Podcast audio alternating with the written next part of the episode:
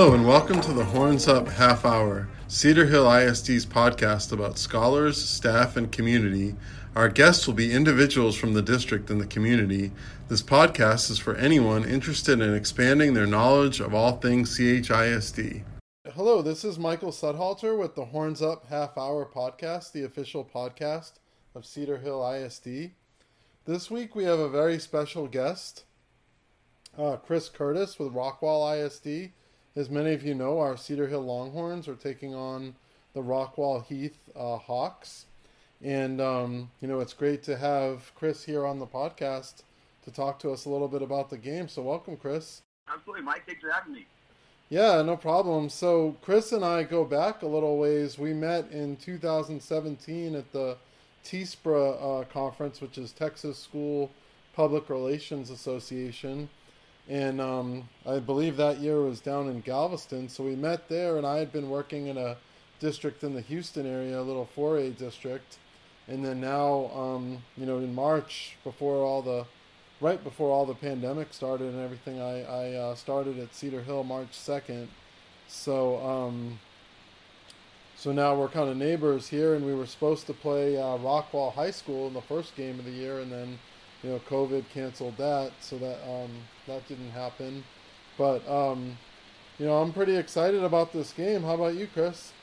Yeah, it's kind of a. Uh, I don't even know if you want to label the Hawks as a Cinderella story right now. I think a lot of people outside of the area would probably label them as a as a Cinderella right now. But I think this team has, you know, I've noticed throughout the last several weeks is the word belief has kind of been belief and believe are the two words that are really being thrown around a lot. And I think this team is you know, not really scared of anybody at this point, and I know that um, that this Saturday is going to be probably their biggest test of the year, um, minus maybe Southlake Carroll in the regular season. But you know, as you know, the regular season plays a lot different than it does uh, in a winner go home situation. But yeah, it's really exciting, and uh, you know, Cedar Hill has a dominant history of, of being a top program here in the state of Texas, and uh, I don't think there's any other way you want to put your program on the map by you know going against Cedar Hill. So it's going to be exciting. So, what is the feeling in um, in the Heath community about uh, playing Cedar Hill? You know, I went. I was at practice yesterday, um, kind of getting the feel of everything, and it's. I mean, it's it's it's loose. It's fired up. Um, it's it's focused. Um, I don't think I've ever really seen a team this just d- dialed in at the moment. Um, you know, I think, like I said earlier, a lot of people did not expect for them to be here, but they did, and um, I don't think they really are scared of anybody at this point. Um, I think they're just going to go out and see what they can do. I mean, I think a lot of people thought last week Bridgeland was going to just run all over them, hadn't lost a game all year, you know, number seven in the state. And, you know, it just it just was a dominant performance by the Rockwall Hawks. Nothing against, you know, what Bridgeland put out there. They, they had a great game. Um, but Rockwall Heath just found a way, and they kept just pushing and pushing and pushing, and it seemed like it was just it was just poetry in motion in a way, and that's kind of how this team has kind of gone about their playoff run right now. And, and I expect nothing less here coming up here against Cedar Hill. Yeah, and I saw that score on Twitter on Saturday, and I thought not to think that you know Heath didn't have a chance to win because I certainly thought they did, but just you know by the sheer number of points they were leading by was just um, you know it was uh, kind of surprised me a bit to see that. I was like, wow, they're not only are they defeating this Bridgeland team, but they're um, you know doing it pretty convincingly. Which kind of brings up another point: is um, you know being in the Houston area, um, you know you would hear about a lot of schools from DFW, not have a chance to see them a whole lot, but being up here, you really get a sense of how dominant um, the level of football is in this region. Absolutely, and this uh, this this division, I mean, goes four and zero oh against the Houston schools. That just shows you um, that the transition of power might be blooming here in the Dallas area. Um, obviously, when you have your 6A Division One, you obviously have you know those schools down in Houston that always compete for a for a state championship. Um, but it's wide open here in, in, in Division Two, and I'm really excited to see you know hopefully that a Dallas team will be able to raise that trophy here. And it sounds weird to say, but mid-January at Texas or Cowboys uh, Cowboys AT&T Stadium. So um, it's just been a weird year. Um, but I think if it's a weird year, you might as well go out with bang and try to win it all this year. So is Rockwall in the community of in Rockwall ISD? Does Rockwall Heath maybe not get some of the respect that maybe Rockwall High School does, just because they're more established and everything? I mean, I think when you when you look at the two schools, Rockwall Heath is kind of the baby brother. Mm-hmm. Um, you know, both football programs have kind of taken their turn in the spotlight. Obviously, you know, Rockwall Heath was dominant when they first began their their second year um, playing varsity football. They're right back where we are right now in the regional finals. Um, so that was the furthest they've ever been with like the Kendall Lawrence and all that. Um, you might recognize that name as a former Dallas Cowboy, actually. Um, what was the name again? Kendall Lawrence. He was the running back, but he did not play in that regional final. He did go down and get hurt. Oh um, wow! The game, uh, and this is back, you know, back at Texas Stadium was a thing. So this has been a long time coming. Right, 2008. Um, I saw that. That was the last yeah. last time they made it. But um, know, Rockwall Heath has had their wins against Rockwall in, in the regular season. They they weren't rivals for about six years. Um, they took a break because of district realignment, which was really strange. Um, they got back together a couple years ago. Um, you know, Rockwall Heath has won their fair share of those. Rockwall has won last three, I believe. Um, and you know, Rockwall Heath has not even been in the playoffs since they joined 6A. This was their first year they won a 6A playoff game. Um, so I mean, this is the first year they've they've averaged more than 10 wins. Um, so there's a lot of you know. Last year we had the fun with Rockwall. They made it to the to the fifth round. They were regional final champions last year, and obviously went down to um, Duncanville in round five. But you know, Rockwall Heath kind of fun. You kind of switch the table this year, and now you have the Hawks, you know, going this route. So um, it's been it's fun with Rockwall ISD. I think both sides obviously have their their they want to beat each other, but I think when one team gets going, they they all kind of pull together and cheer. So I hope we have a, a nice crowd, COVID safe, obviously, um, here on Saturday for a lot of Rockwall fans coming out and supporting um, the Hawks as the uh, Hawks fans did last year for Rockwall. So. Well, where does it rank, like with the rivalries in this area and in the state? You know, I, I've heard a lot of football. I've heard a lot of rivalries. I mean, I've been doing this since you know I was in high school. So um, this one is just it's it's intense and it's different because a lot of these kids grow up together. They're playing you know little league baseball together. They're playing you know pee wee football. So a lot of these kids know each other. And I think at the end of the day, it's, it's a friendly rivalry. It's, it's super intense. Don't get me wrong, but I think at the end of the day, they're still shaking hands. They're still you know, you're not seeing the extreme trash talk on, on Twitter and social media. Uh, I think you're seeing a massive uh, respect for, for both these programs with each other, and um, I think that's what you want in a rivalry, especially you know being so close to each other. Um, you know, these kids know each other, um, and, and they want to cheer each other on. And um, it always goes to question if, if this was a one high school town, how dominant would this team be? Right. Um, yeah. A lot of state championships around here, but to see both programs going in the right direction and being, you know, on the cusp of greatness is, is really something exciting to watch, um, especially since I joined here seven years ago. So it's exciting to see these two teams, you know, be back in the limelight. And, you know, obviously Rockwall has their has their spotlight, and they've earned that spotlight. Um, so now you see Rockwall Heath and, and Coach Mike Spradlin has really put them here on the cusp of, of doing something really great in his second year.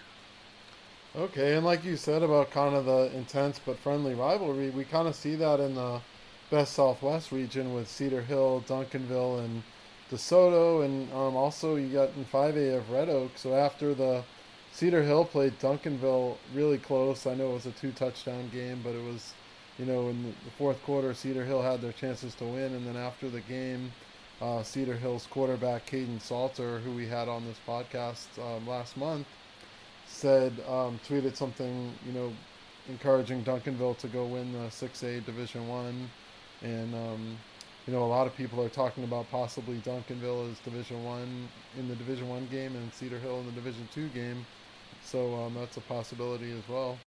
Absolutely, and you, and you, look at that that rivalry of Cedar Hill, Duncanville, DeSoto, and those guys, and, and that's some. I'm playing on stand for that game, the Duncanville DeSoto game after our game.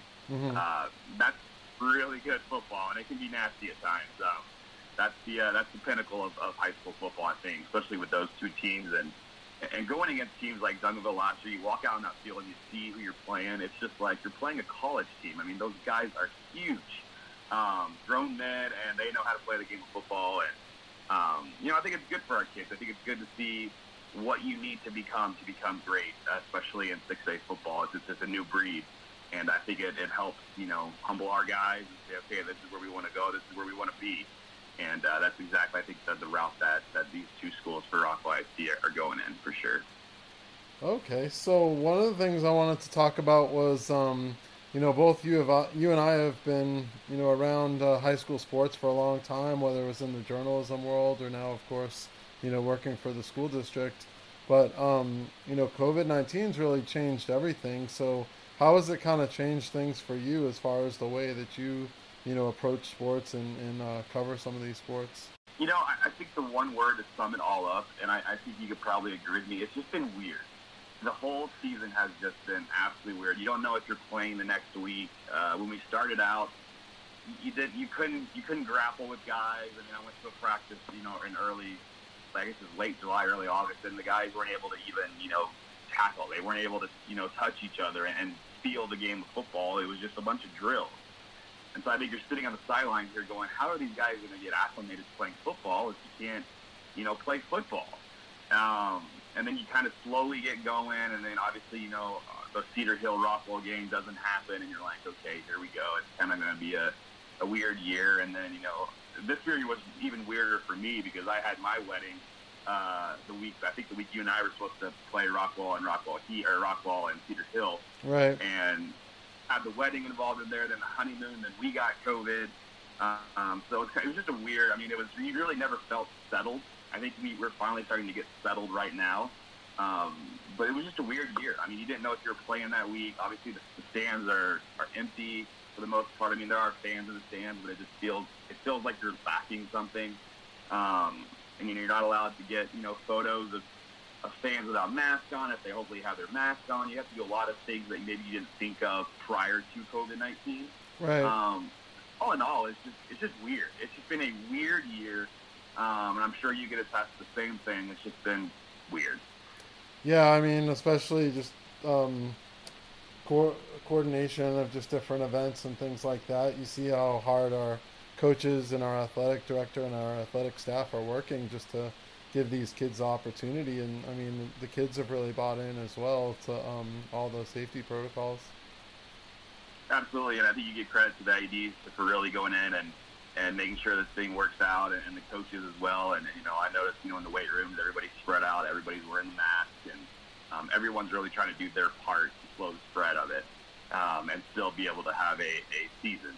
Um, so it's been, it's been really outstanding to see how all that's kind of come into play, and and how you know they've bought into it. Like I said, it's all been bought into, and uh, they want to keep playing. At the end of the day, it's the reason we're doing this so these kids can play, and uh, the reason we did that is the reason why they're still able to play right now. So it's been awesome.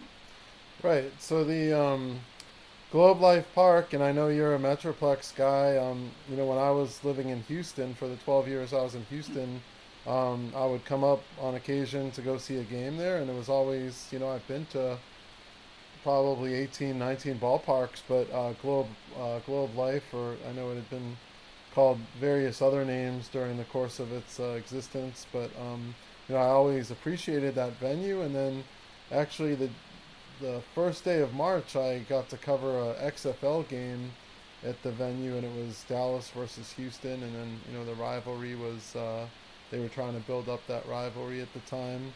But um, this is you know kind of interesting as a um, as a football venue. What do you think about it? You know, I think for most of us that grew up in the area, I think it really only has one name. It's the ballpark in Arlington. That's okay. how we've we've yeah. so it's always been called that. I know it's had a number of names from like a Mary Quest to Rangers Ballpark to you know Globe Life and the Globe or whatever you want to call it. But for us that grew up, you know, when that stadium opened, it's it's the ballpark in Arlington. Uh, still to this day. Yeah. Um, but yeah, you're going to a baseball stadium to watch a football game. Um, I have not been to the venue. The last time I was there was um, the last game of the year between the Yankees and Rangers. So um, I have not been there as a football fan. Um, so it's going to be weird. It's going to be weird walking the halls where you know the Rangers lost, and here you are, you know, with football. Um, and I know our guys have not played there before. I mean, obviously. Um, so it's going to be a, a fun experience. I think it's going to be interesting, and I'm glad they figured out something to, to keep of that stadium because it's so historical and everybody in the DFW Metroplex loves that stadium, no matter if it's 120 degrees outside. Um, but that's that's the house that you know we we went to two World Series in. And, you know, you have all sorts of magical moments there, and I think a lot of fans didn't want that thing to come down. Um, so, yeah, really, it's it's going to be interesting to see, and I know the kids are really fired up playing it. Um, and then obviously in two weeks they want to play across the street there at AT&T. Well, uh, Cedar Hill does have history in the stadium. They played their first game of the year there because obviously, as as we discussed, the Rockwall game was um, canceled this year. So our first game ended up being Arlington High School, who was ranked 24th or 25th at the time. It was a close game. We were down at half, I believe, or, um, and it was close. And then we came back and won 28-21. Of course, Arlington. I don't think they continued to be in the top 25, but I think they made the playoffs and won a game. So it was kind of a um, neat opportunity to go there because, of course, when you're at lower capacity, um, obviously lower capacity there is a heck of a lot more people than you know in our standard uh, high school stadium. So it was a good experience for the Longhorns the first time you know they played at uh, Globe Life, which was it'll be come Saturday. It'll be exactly three months since that went over Arlington. Absolutely, and it's you know you have that advantage of knowing you know what the lay of the land is there. Obviously, the Hawks love playing at McLane Stadium. Uh, they've you know that was their home for the last two weeks down where, where the Baylor Bears play. So yeah, it's a uh, great venue a, too. Yeah. yeah, yeah, you have a feel of the land. You you know you know all the little tricks of the trade out there. So um, that definitely would point an advantage uh, there for Cedar Hill for sure. So one team that I have to talk about is um, our one common opponent, which of course is Tyler Legacy. Um, Cedar Hill played them 45 to 0, so it was hard for me to kind of grasp anything of that uh, Tyler Legacy Red Raider offense just because Cedar Hill was so dominant that day. Um, I know it was probably a different kind of game. Tell me about what it was like when um, when you guys played them. You know, Tyler Legacy has always kind of been the thorn in Rockwall Heath. You know, really their season. Obviously, last year uh, you get them at home. It's a rainy night, and you know they end up winning by I believe it was like five or six, and uh, that was the reason why the Hawks were not actually in the playoffs. Was that loss right there? Um, so this year, beating Tyler Legacy was something that they really had on their board. Um, the start of the year, uh, Mike Stroud put on the board, so we we, we got to go out there. We got to beat Tyler Legacy because that's going to decide where we go. Um, and they kind of went back and forth. Really, it was out obviously there in Rose Stadium in Tyler, and um, it was kind of a back and forth game, um, but the, the Hawk offense was able to really dial in. And I think this thing about this Rockwall Heath team is going into the season and going throughout the season, it was always questions on the defense. Would the defense show up? What we know we they could score, um, and they can score with the best of them. I think they're one of the top offensive powers here um, in the state of Texas. But can they stop people? And I think the defense has really kind of quieted all those you know rumors the last couple weeks um, by shutting down some of these powerful offenses. I mean, you look at Temple, you look at especially at Bridgeland, they could fire with the best of them. Um, and and Rockwall Heath holds it to 24. Um, I, that's that's really impressive. Um, so I think when you see, you know, when Rockwall Heath takes on Cedar Hill this week, I think it's really a battle of a team that can slow offenses down in Cedar Hill versus a team that can can light it up with the best of them in Rockwall Heath. I think when those two clash and collide, we're going to see, you know, something's going to something's got to give. Um, but I think it's going to be a, a fun, fun game. Um, but I, going back to your question, that that Tyler Legacy win was really what catapulted this team um, into where they are right now. Right, and I was looking up the the Rockwall Heath stats on MaxPreps because every week I do kind of a um, game notes for Cedar Hill, and I saw these statistics just, uh, and I know they've had a couple more games than we have, but um, the statistics just jumped off the the chart. It was like looking at video game statistics with the quarterback at 35 touchdowns, I think, and some. And then I said, oh, okay, I bet they're like a Texas Tech, just you know the way Texas Tech used to be, just pass all the time. They, pr- they probably don't have much in the way of running stats. And then I saw y'all have two um, ball carriers who've carried the ball more than 1,200 yards. So I mean, it's just um, the numbers are really there. And have any of these kids committed to colleges? You know, it's kind of it's kind of funny. Um, they're they're getting books, and I know the the two wide receivers um, are really starting to get. You know, they're all these kids are young. They're juniors. Um, you have a few freshmen or a few seniors out there. Um, the big one is Corbin Cleveland. He still does not have a, a D1 offer yet. I know that um, the tides are trickling in his favor, especially with all the stats he's putting up here um, lately. But you're really your 2020, um, 2022 class is going to be the one that's really going to be exciting for Rockwall Heath. Um, so it really excites a lot of Hawks fans is knowing that these guys are coming back for round three next year. Uh, the two wide receivers are brand new this year, um, but Josh Hoover was was was throwing them out there as a sophomore. Uh, it's fun here at Rockwall ISD. We have two quarterbacks that are leading the area, um, and and all these stats. Josh Hoover, obviously, at at Rockwall Heath, and Brandon Mock over at Rockwall. Um, those two guys are going to have tremendous uh, senior seasons next year. I know a lot of D1 schools are looking at them, um, but but right now it's the Josh Hoover is now in the limelight, obviously being in the in the fourth round, so he's getting his taste right now and in his first playoff run. Okay, so now is kind of the fun part of this podcast. We get to make our predictions um, on the game. So you being the guest on the podcast, I'll let you go first. Oh man, I really uh, predictions are hard, especially in high school football. Um, I think if you were to ask me a couple couple months ago, would Rockwall Heath be in round four? I would have probably said no. Um, I would have probably not have agreed. I thought they were definitely a playoff team. I thought they were definitely an area champion type of football team. Um, but they have quieted all of all the, the outside haters, and um, just watching the swagger of this team is extremely impressive. You see, you, you go through what Rockwall went through last year, and you see that drive. You see what they were about. Um, it was a humble experience for Rockwall. They went out there and they just, they, you know, they were carried by Jackson Smith last year, and and Braden Locke and that defense was shutting teams down left and right. It was a really fun season last year. This season, you see this, like I mentioned earlier, you see this Cinderella type of story. Um, you see this coach that's come in and just has completely revamped the image of this team. Um, and it's just incredible to watch. It's incredible to hear those kids use the word believe over and over and over again. Um, I've never heard a team use that word so much, uh, especially in all their interviews and, and whatnot.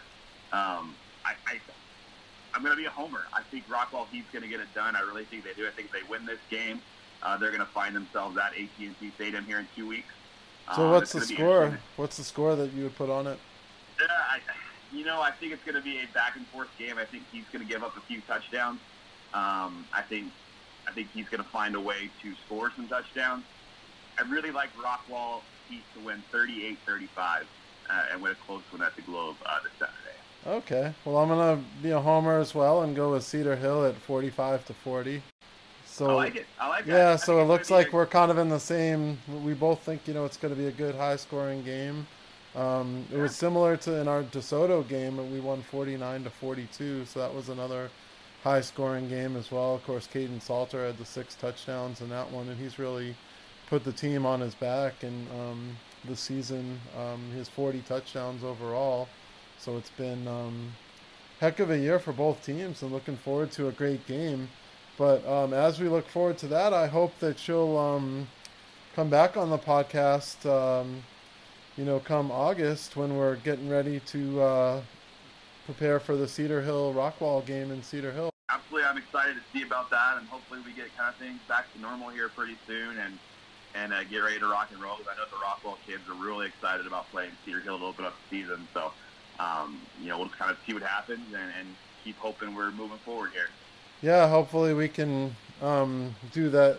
Hopefully things will be normal enough to that point where we can uh, do that one in person, have a lunch or something like that where we meet somewhere and then re- record the podcast. And uh, yeah, that would be pretty cool.